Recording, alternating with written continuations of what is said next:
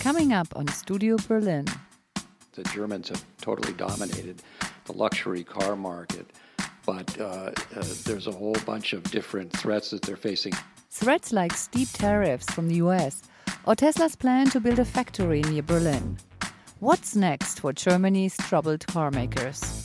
They are now uh, pouring billions of, of euros into these electric vehicles, so uh, I guess one shouldn't un- underestimate uh, their engineering prowess and determination once they're committed to this. That's up next here on KCRW Berlin. Stay tuned.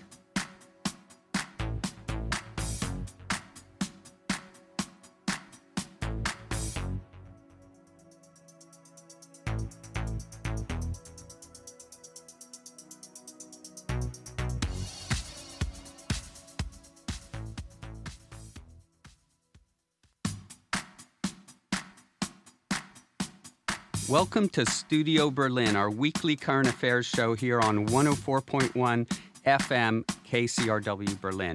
Each week, we're taking a closer look at the events shaping our lives here in Germany's capital. I'm your host, Noah Barkin, and on this week's show, we'll be discussing Germany's car makers and the growing threats that they face. Companies like Daimler, Volkswagen, and BMW have helped fuel the country's economic resurgence and become a huge source of national pride. But now the challenges are mounting.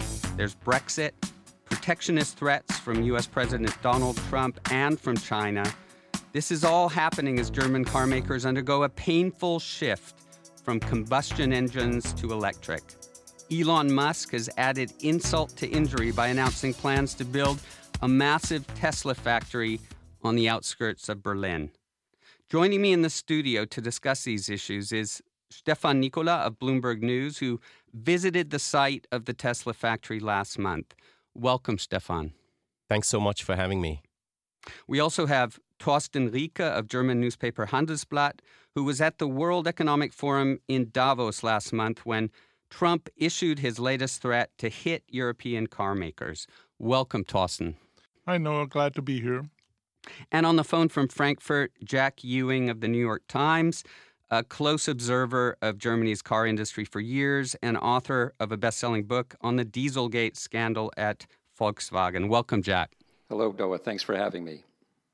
Jack, I'd like I'd like to start with you. I wonder if you could give us an idea of the mood among German carmakers right now. You were just uh, uh, reporting on this down in, in Baden-Württemberg. Not long ago, these, these car makers were riding high, then the Dieselgate scandal hit, and now they're facing threats on so many other fronts. Is there a sense of panic among these companies? Oh, I don't know if panic's the right word, but they're certainly feeling an awful lot of pressure, and I think they have to be thinking about what their futures really look like. I mean, the, the Germans have totally dominated the luxury car market but uh, uh, there's a whole bunch of different threats that they're facing at the same time. I mean, I, you mentioned them. The car, the car industry globally, uh, sales are flat or declining in most of the major markets. Um, there's a big technology shift that's very expensive. That's going to cost them hundreds of billions of dollars to invest in electric cars and autonomous driving, and they don't even know whether it's going to be profitable or not. Uh, there's the trade war, uh, and then on top of that, uh, there's uh, the coronavirus, uh, which hopefully won't last too long, but is already starting to create supply chain problems. So it's really a lot to deal with at, at, at one time. Stefan, I wanted to turn to you. Um, Jack mentioned this huge challenge of uh, shifting from traditional combustion engines to electric vehicles. Uh, you've been following Tesla's plans to build a factory outside of Berlin, and we're going to come back to that later. But first, um, do you have a sense of how far behind the German car makers are in making this uh, this big adjustment? Yeah, well, no, that that is uh, a million dollar question, I guess. Um, experts say that the German giants still are behind, and and you can see that just by looking at at one uh, big denominator here in the electric car race, and that is battery range. Uh, Elon Musk recently said that the Model Y crossover will have a range of 315 miles. Compare that to the US EPA's estimated ranges of just over 200 miles for the Audi e-tron and the Porsche Taycan. So, so there still is a difference there. Uh, now, why is that? Well, German car makers, of course, have stalled the shift to electric a bit.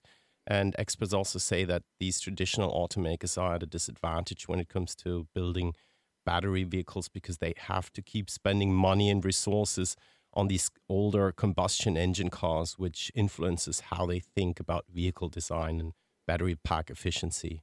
And analysts have said that you know even automakers such as VW and Daimler whose pockets are deep enough to invest in these dedicated EV platforms are behind because they don't put a high enough priority on developing EV technology in house.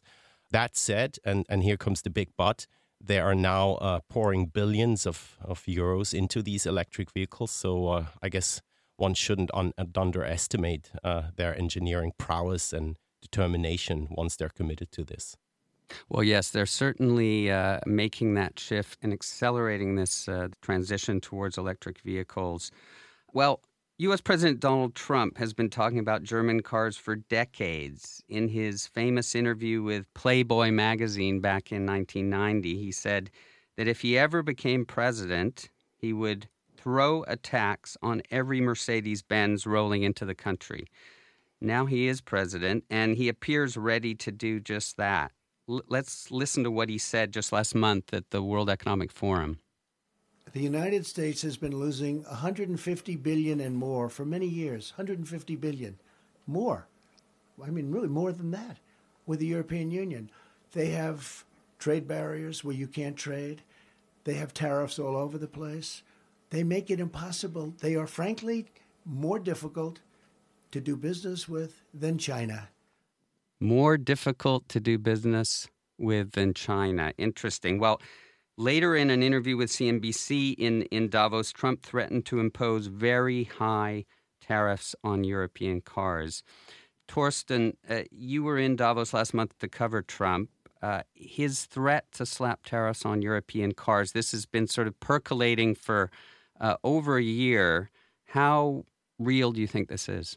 I think it's very real, actually. So he didn't mention the threat in his main speech, but when he met with the new uh, president of the EU Commission, uh, Ursula von der Leyen, he made it very clear that EU and cars are next on the agenda for him. So he has this kind of truce with China now when it comes to trade.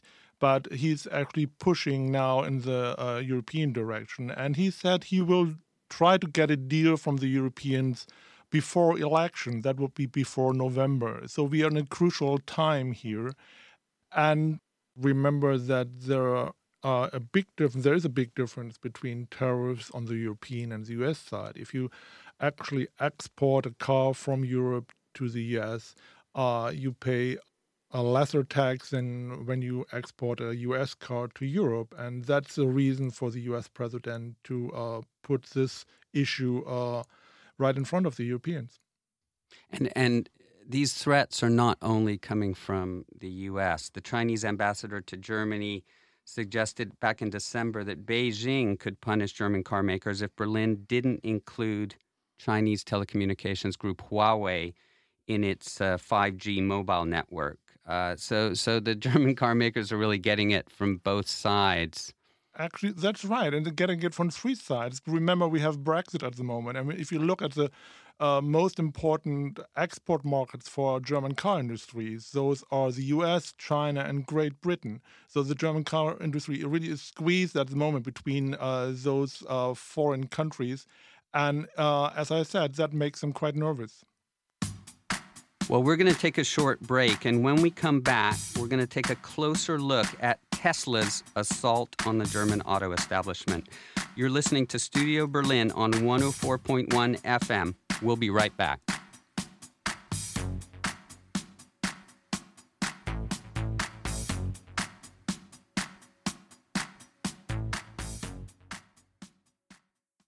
A family's scientific legacy is put in jeopardy when their daughter confronts their controversial theories. Dad actually said that if our theories need to be re examined in light of new evidence or no evidence, then they should be. Deirdre Henry and Judy-Ann Elder star in Relativity by Cassandra Medley.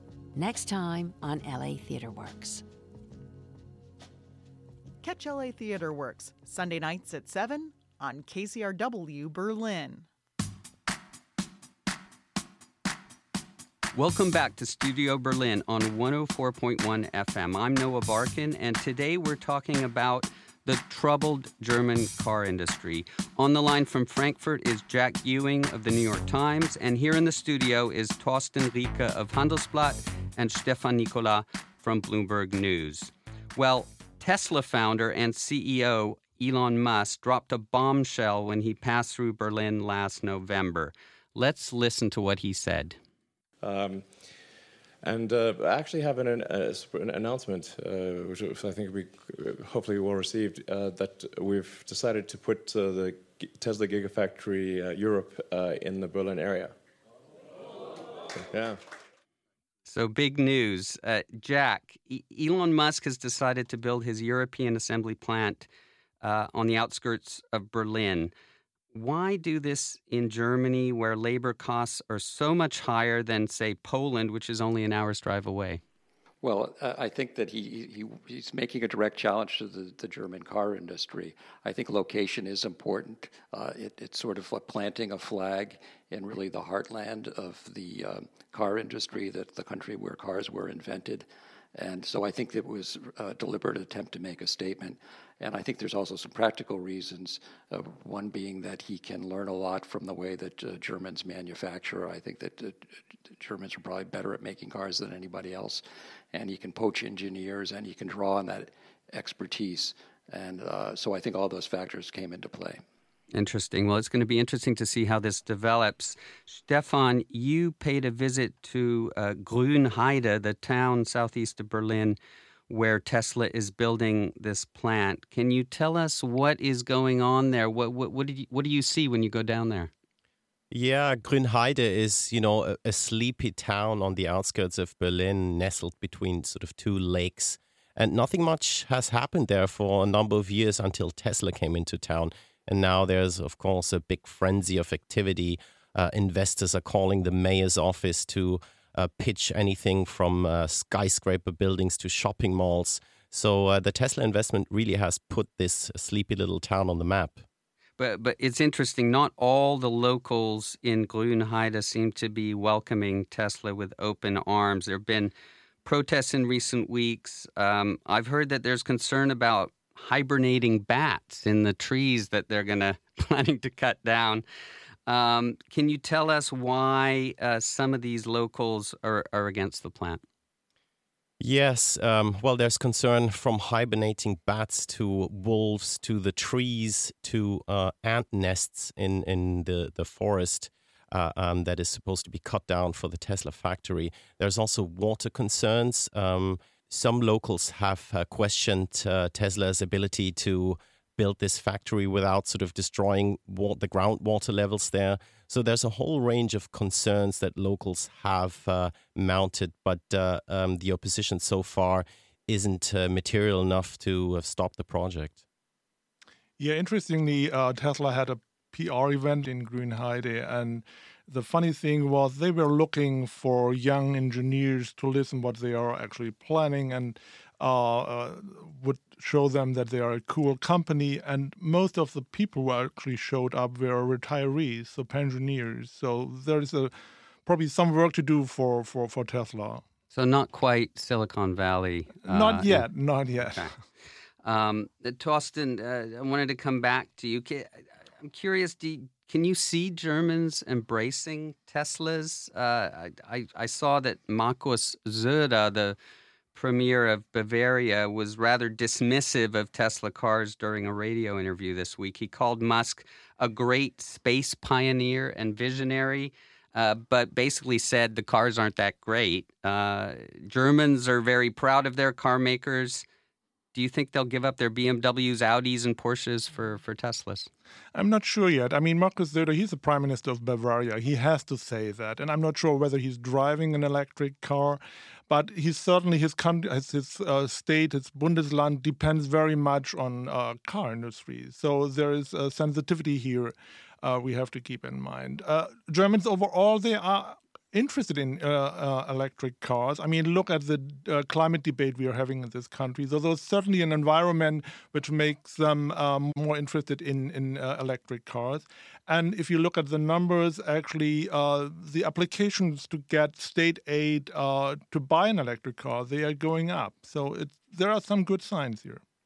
Yeah, well, Germany is a very green country. The the Greens Party is is one of the leading leading parties in Germany now. Um, huge concern about climate, and that, of course, could affect decisions about what cars Germans buy. Uh, Jack, I wanted to come back to you. Uh, Tesla has a very aggressive timetable. The first car is expected to roll off the new production line in July of next year. Very short uh, timetable, and and this plant is expected to produce up to five hundred thousand cars per year. How big of a threat do you think this is to the traditional German car makers? Well, I, I think it's a pretty big threat. Um, I mean, whether uh, Musk can keep that schedule is another question. He has a history of overpromising, but I think there will be a factory and they'll make a lot of cars. I mean, already the Model 3 in Europe uh, is, is taking really significant uh, market share. I've, I've seen figures where in December the Model 3 uh, the, the least expensive Tesla was just behind the Golf and the Renault Clio in sales. So uh, it's already beating the, the BMW 3 Series, uh, the Mercedes C Class, and so that's that's really a, a, big threat to the German car makers. And I think the Tesla quality, as uh, you pointed out, is not quite what you get from the Germans. But at the moment, anyways, consumers seem to be able to forgive uh, some flaws in workmanship for the other type of technologies that they're getting. Jack, do you have a sense of what share of the market electric cars have now in Germany and how that compares maybe to some other countries? Europe wide, I don't know the figure for Germany. Europe wide, it's uh, about 10% of the new registrations. Um, so that's growing very quickly. Uh, and uh, this is in a market that is otherwise flat. So it's, uh, although it's still a relatively small segment of the market, it's, it's growing very, very quickly. And so it's, it's not a segment that you want to be leaving uh, to some uh, new challenger. Okay, we're going to take another short break, and afterwards, we're going to talk about the role the German car industry plays in the national psyche. Stay tuned.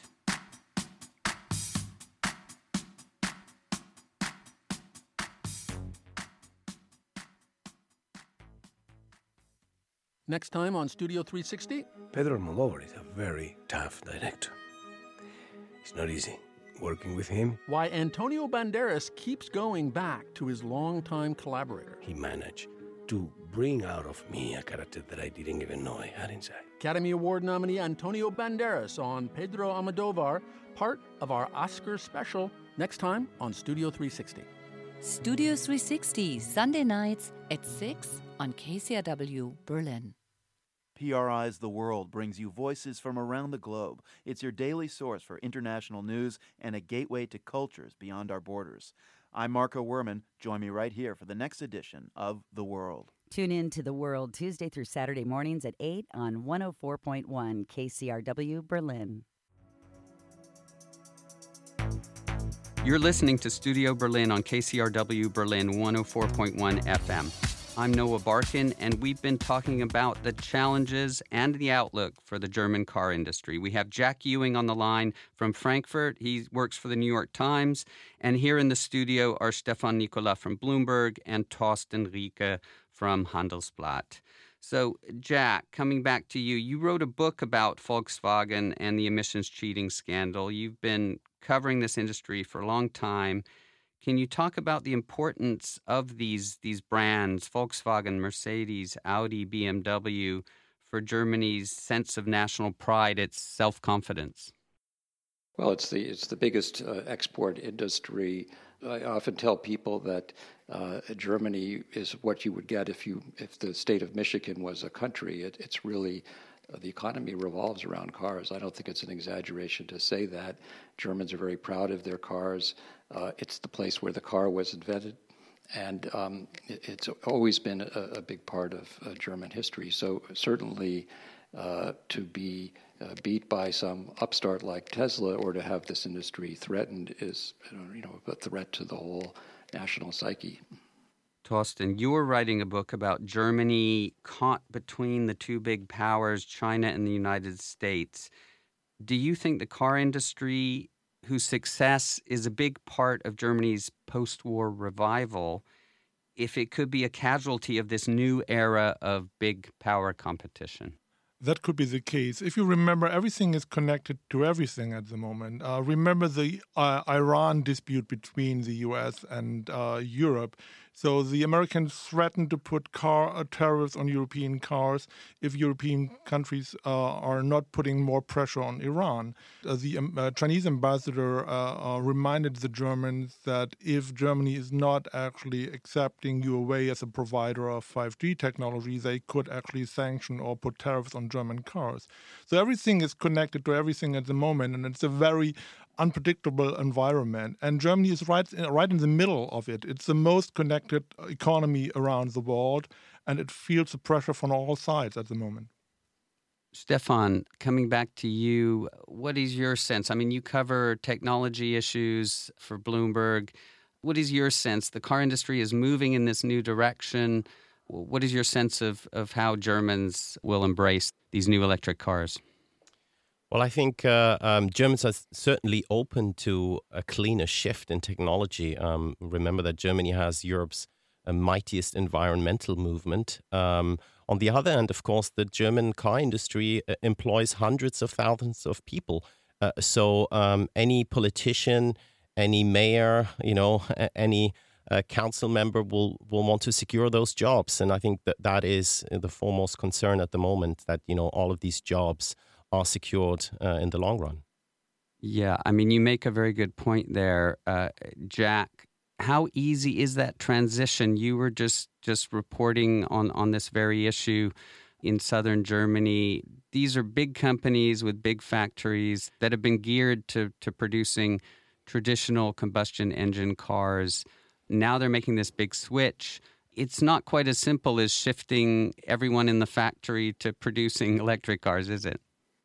No, and uh, I think it's it's going to the companies that are going to be hit the hardest will be these small and mid-sized companies that are really the backbone of the German economy, and that make parts for diesel engines or parts for uh, other uh, internal combustion parts. And uh, I know those companies are all trying to find uh, some kind of a product or place for themselves in a new electric age, but but it's not going to be easy. Um, and one big thing is just that the moment all the batteries, uh, almost all of the batteries come from Asia. So all the money that the car makers make now from building engines, that value goes to Asia. And so jobs that are now in Germany building internal combustion engines will go to Asia for people building batteries, unless, of course, uh, Europe can create its own battery industry. But that's that's still an open question. That's right. I recall that uh, last year uh, the German economy minister Peter Altmaier was trying to organize this European consortium to build batteries, but the Chinese are setting up shop in eastern Germany to, uh, with a battery plant. Um, that's going to be something to watch. I wanted to come back to all of you and ask you a very give me a very brief answer to the following question to wrap things up. First to Stefan. Can Elon Musk, the rebel from Silicon Valley, succeed in Germany? Well, uh, based on today's evidence, uh, and you know, if he succeeds in building that plant, why not? What about you, Thorsten?